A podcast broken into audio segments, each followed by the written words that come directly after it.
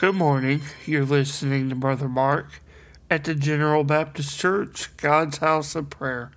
Open with me in the scriptures this morning as we turn to the Gospel of Matthew. Turn there with me to the 19th chapter as we see Jesus speak to a, a man about what to do to enter eternal life. In Matthew chapter 19, in the 16th verse, we see as Matthew records, And behold, one came on, one came and said unto him, Good master, what good things shall I do, that I may have eternal life? And he said unto him, Why callest thou me good? There is none good but one, that is God. But if thou wilt enter into life, keep the commandments. In your personal devotion, you can read on further if you like, but Jesus goes on to instruct and teach this man about what is good in the eyes of God. As we read this scripture in Matthew's Gospel, we see this event where Jesus is teaching the disciples and others who are gathered, gathered, and someone comes up to him, asking, "What good thing shall they do to inherit eternal life?" Jesus responds by asking, "Why do you call me good? There is only one who is truly good, and that is God." What did Jesus mean by his statement? Did he mean that he was not good? Certainly not.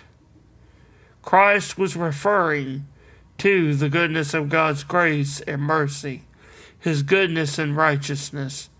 Jesus tells this person that if he will inherit eternal life, or they will inherit eternal life, they must keep the commandments of God. This person, and what we can see and begin to understand from the scripture, is this how this person mistakenly thought that there was a single good act, a single good thing they could do that they could have eternal life. But here is the truth.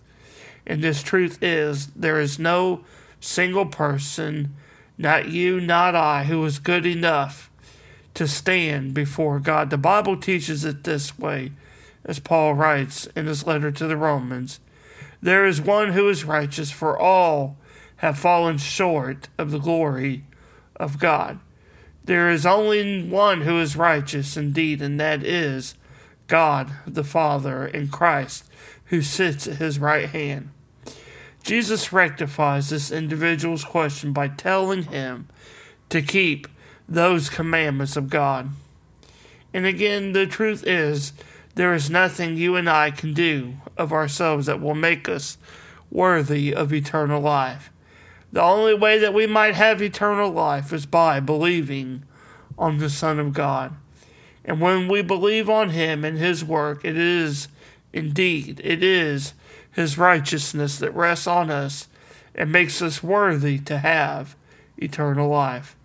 There is definitely, or indeed, there is no good thing we can do, but the good in Christ is what covers us and makes us whole makes us worthy of eternal life.